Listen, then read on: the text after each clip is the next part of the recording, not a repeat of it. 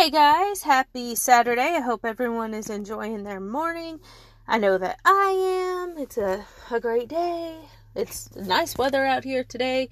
Kind of feels like it's starting to be a little fallish instead of uh, super, super, super hot. But anyway, I hope everyone's having a great day.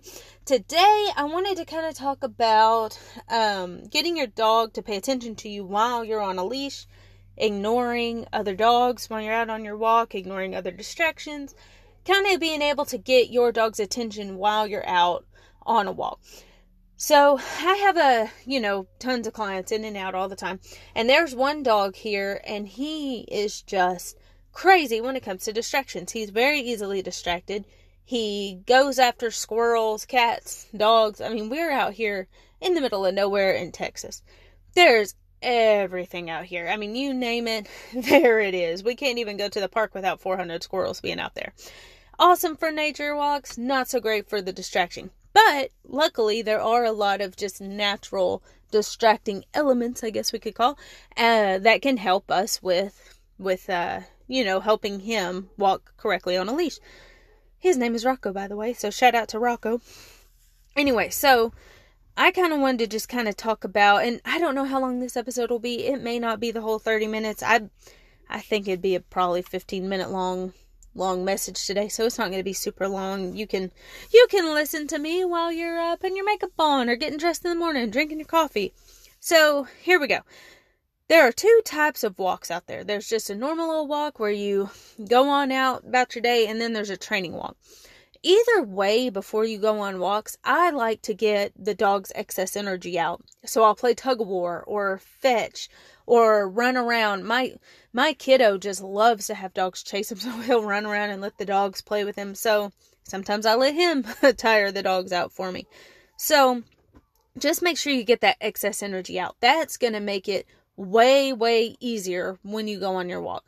And again, we want to take these, if your dog is easily distracted and pulling you and going about, um, you know, after the cat or a dog or whatever, we want to use training walks, which is different than just regular old walks. So once your dog gets the training walk down, then you can, you know, add the, the regular walk in there. But we always want to be able to turn on a dime into training mode. Here's what I'm going to, uh, you know, here's, here's what I'm talking about. So get the eyes on me. So you can either say, watch me or look at me or whatever you want to use that command for. I like to just kind of work on that in the house where there's not really any distractions. You can sit with a thing of chicken, just sit on your couch and say, watch me, and get their attention on you. So when you say, watch me, your dog should look at you. I like to throw in a sit as well. Sit, watch me. This will come in handy whenever you are on your walk. So again, I like to start in the house, get them to where they at least know that command, and then go outside. So you want to get the eyes on you. So watch me, or however you want to say it, literally right by your, your front door, right in front of you, you know, in your yard. You want to have that control there. If you can't get your dog to, to pay attention to you outside, then go back inside or go closer to the door. If you can't get them there, you're not going to be able to get them two blocks down the street with a cat in the way. So start as soon as you walk outside, start inside.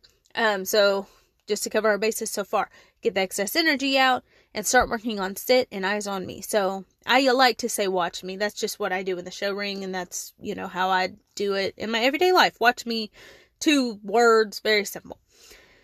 So once you're able to get your dog's attention, um, you know, this, this is a training command we need to know. So then you can walk a couple steps forward. You can start kind of walking like you would typically want to walk. And I like to change it up. You can, you can literally make a figure eight in your, um, driveway or in the road. That's what I like to do. I like to spice it up. I don't like to just walk in a straight line that your dog's already done a bunch of times. Spice it up. Get them used to whatever, and then randomly throw in sit, watch me, stuff like that. That way, you know, your dog has eyes on you. So you must do this in front of your home, because if your dog isn't reliable in your front of your home, they're not going to be down the block. So that is something I really want to, I guess, drill in everybody's head. Get their attention now. Don't wait until something comes up. So also, give your dog praise when they ignore distractions. Um, I like to go in all sorts of directions, like I just said, and then um, give them treats as they're following. Don't wait for something to come up and then try and fix it and then give them a treat. No, if they're if they're standing there and they they are looking off at whatever they may look at, they may be just smelling the air. Say they're just kind of looking off, and you're able to get their attention, get them to sit, get eyes on you. Treat them for that. Give them treats. Give them praise. Give them love. Make sure you're rewarding the behaviors you do like and not just rewarding after you've had to correct something. Um, just like us, we we don't constantly want to be told, hey, you're not doing this. Um, we, we like it when they're like, hey, you're doing a great job, right? We like it when our bosses say that. We like it when our spouse says that, or or we like praise. So same thing with your dog. Be excited. Try to be a little peppy when you're out on your training walks. That'll help with getting their attention as well.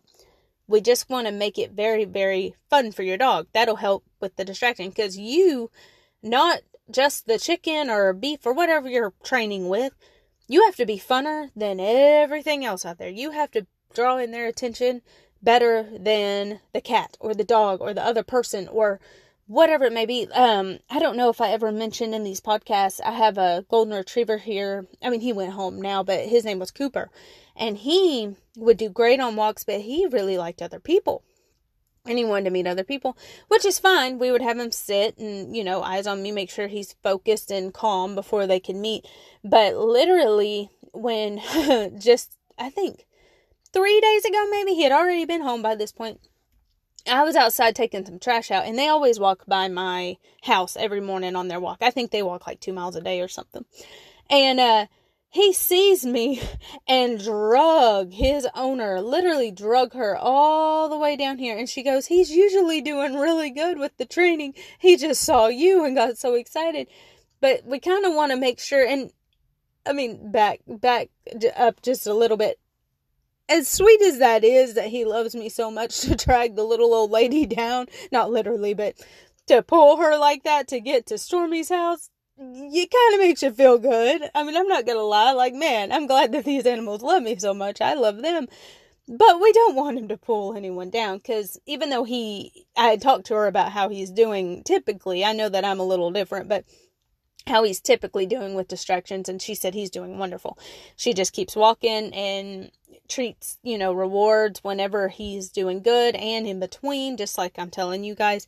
So I kind of want to take everything I've taught her and so many other clients and the clients I'm working with now and help you guys out. So back, back to what we were talking about, give your dog praise in between as well, not just when you have to, to correct something. So, uh, we want to work on the distracting. So if your dog is too distracted and won't sit and watch, uh, get, give you their eyes, start making your way back to the house. So if you make it down the block and they're doing great, and then you make another block and they're doing great, and then on the third block, you're pretty far from home, and all of a sudden a cat comes and your dog's like not paying attention to you at all, and you're trying to get your eyes, you start walking back, walk away from the distraction to the point where Uh, your dog will sit and look at you. You may have to end up walking all the way back to your house, but don't give up if you do end up at that spot. Continue walking, because this is a training walk. Make sure you designate time for this training walk. You may have to take a couple steps back to take four steps forward. So keep do keep that in mind. So if you're walking and your dog is distracted and they will not sit for you or give you their eyes, you want both, then kind of walk back. And you don't have to walk all the way back to your house to start from ground zero, unless as you're taking steps back, you cannot get it still. So for example, there was another dog here. Um, we'll just take Rocco, for example. We were walking, we were, I don't know, probably a mile away from the house or so, because I, I like to go to the park. Dogs love it there. And there's a park kind of close to my house. We just walk up there, and there was a dog. He gets excited. He's trying to go to play with this dog. I had to walk almost halfway back to the house before I got that compliance. And this was on his first attempt, so it makes sense. I had to walk all that way just to get the compliance of sit and look at me before we were able to go back. And you always want to give them a chance to go back. You don't want to say, oh, I'm done now, we've already walked so much, and then just put them in the house, because then they're not learning. They're just learning that, oh, I get drug away from this. I'm not learning anything necessarily. So do keep working on the distractions. If your dog won't sit and watch you, just start making your way back, and then continue until you get your dog's attention. And you can go a completely different way. You don't have to walk back that same direction. You can go, you know, a roundabout, do something else. I mean, any kind of continuous walking is great for your dog, because it'll help. And if another distraction pops up along the way and you're having trouble getting compliant, go again. There was another dog, uh, we were walking, she was doing great. Her, uh, her name is Ghost. So she was walking, and there's a dog inside a fence, and you couldn't even see the dog. You could only hear them. It was a privacy fence. And I had to back up just a couple feet in order to get the compliance I need from, from her. And then we were able to get a little closer. I, obviously, you don't want to get up in their yard necessarily, but we did get closer to the fence with this dog barking, and I was able to get the compliance, and then we were able to walk by it. And, of course, she got rewarded, and I'm very excited and peppy towards the dogs, and to really let them know, drill it in their brains, hey, you did great today. You did awesome. So if your dog is too distracted, to, um, you know, you, you just don't want to continue moving forward until you get the compliance. It's, I guess, what I'm trying to drill in. So you want to create distance in your dog and the distraction, just like I've been saying. Then test for compliance, then move a little further, and then, um, just keep working until your point of compliance is further and further, or closer and closer, I guess, however we want to say it. But if someone's walking, the goal would be for them to either A, ignore it and continue walking, ignore the distraction, or B, if they kind of look at it, to go straight to you, like, oh, my mommy said sit and stare at me, or lay down, or whatever you want to do. I like sit and look at me. I mean, that's kind of what I like to do, and that's that's really um what we want in an ideal world. Um the minute you do not have your dog's full focus, make your way either back towards your home or away from what is causing the distraction until you have full compliance for your dog. That is the best, hands down, the best way to teach walking on a leash calmly. You want to be what's fun in your dog's life. They, I think I said in the first podcast, you want to be like, it's fun, or it may have been on my YouTube, but it's fun with Stormy. It's not necessarily like, yeah, there's fun stuff out there in the world, but it's not as fun as Stormy. Stormy's excited. Stormy's got uh, treats. Stormy's got love and praise and all this stuff. So you want to make yourselves the currency that your dog wants. Make yourself fun. Make yourself animated. Even if you feel stupid walking down the street. I mean, I know my neighbors have seen me walking with a fanny pack and a dog and jumping around in the in the uh, uh, street, telling the dog how great they are. I mean, I know that I probably look dumb, but I do it because it helps the dog. It's not about us. It's about the dog. Just like our children. It's not about us. It's about our children. And doggies are our family. They're part of our, our family, you know. So we want to really, really strive for being animated, and that'll help you being able to compete with those dogs over there, and and the cats and the squirrels and whatever you have out there, the the cows. I mean, I don't know what's, if you're living in a city, there's all kinds of people and all kinds of distractions and cars and and moving parts. Um here in this town, we we have a train, but we don't really have a bunch of uh uh cars necessarily, not like on a not like in a city, not like Dallas or New York or wherever. So the more you have on that compliance, and if you're, I mean, this just sparks this, if you're out in a very busy type place, well then, heck, you definitely want to get that compliance down, and you may not be able to make it super far before you have to make your way back or even back into the house because of the amount of distractions. So it's really, really good just to kind of keep working with that. Work at them in the living room while you're sitting on your, on the couch. Sit, watch me. And, and then whenever you go out, I have little tiny puppies who are fresh out of getting their shots, walk with me and be able to sit and look at me. So if you start really early on, it'll, it'll just do wonders for you. And then of course, if you have an older dog, they can learn that too. They learn, oh, all I have to do is sit and look at you and I get some food, and it, it works for when you go out. So anyway, keep all that in mind. I know this was a very short topic, but it's something that's important because so many people do struggle with the walking. But stay uh, tuned for the next episode. We'll be back on next Saturday. And then my YouTube is, sometimes it's the same type message, sometimes it's different. Just depends. Uh, it's on Sunday mornings, and I drink coffee, and you know, you're welcome to follow that. Our YouTube is under Fire and Ice Poodles, which is what we show and breed. Um, I just kind of put it all under the same thing. But, of course, it's called Dog Talk, just like this one is. Uh, had to had to come up with some kind of name, and I'm not great at coming up with names. So, Dog Talk it is, right?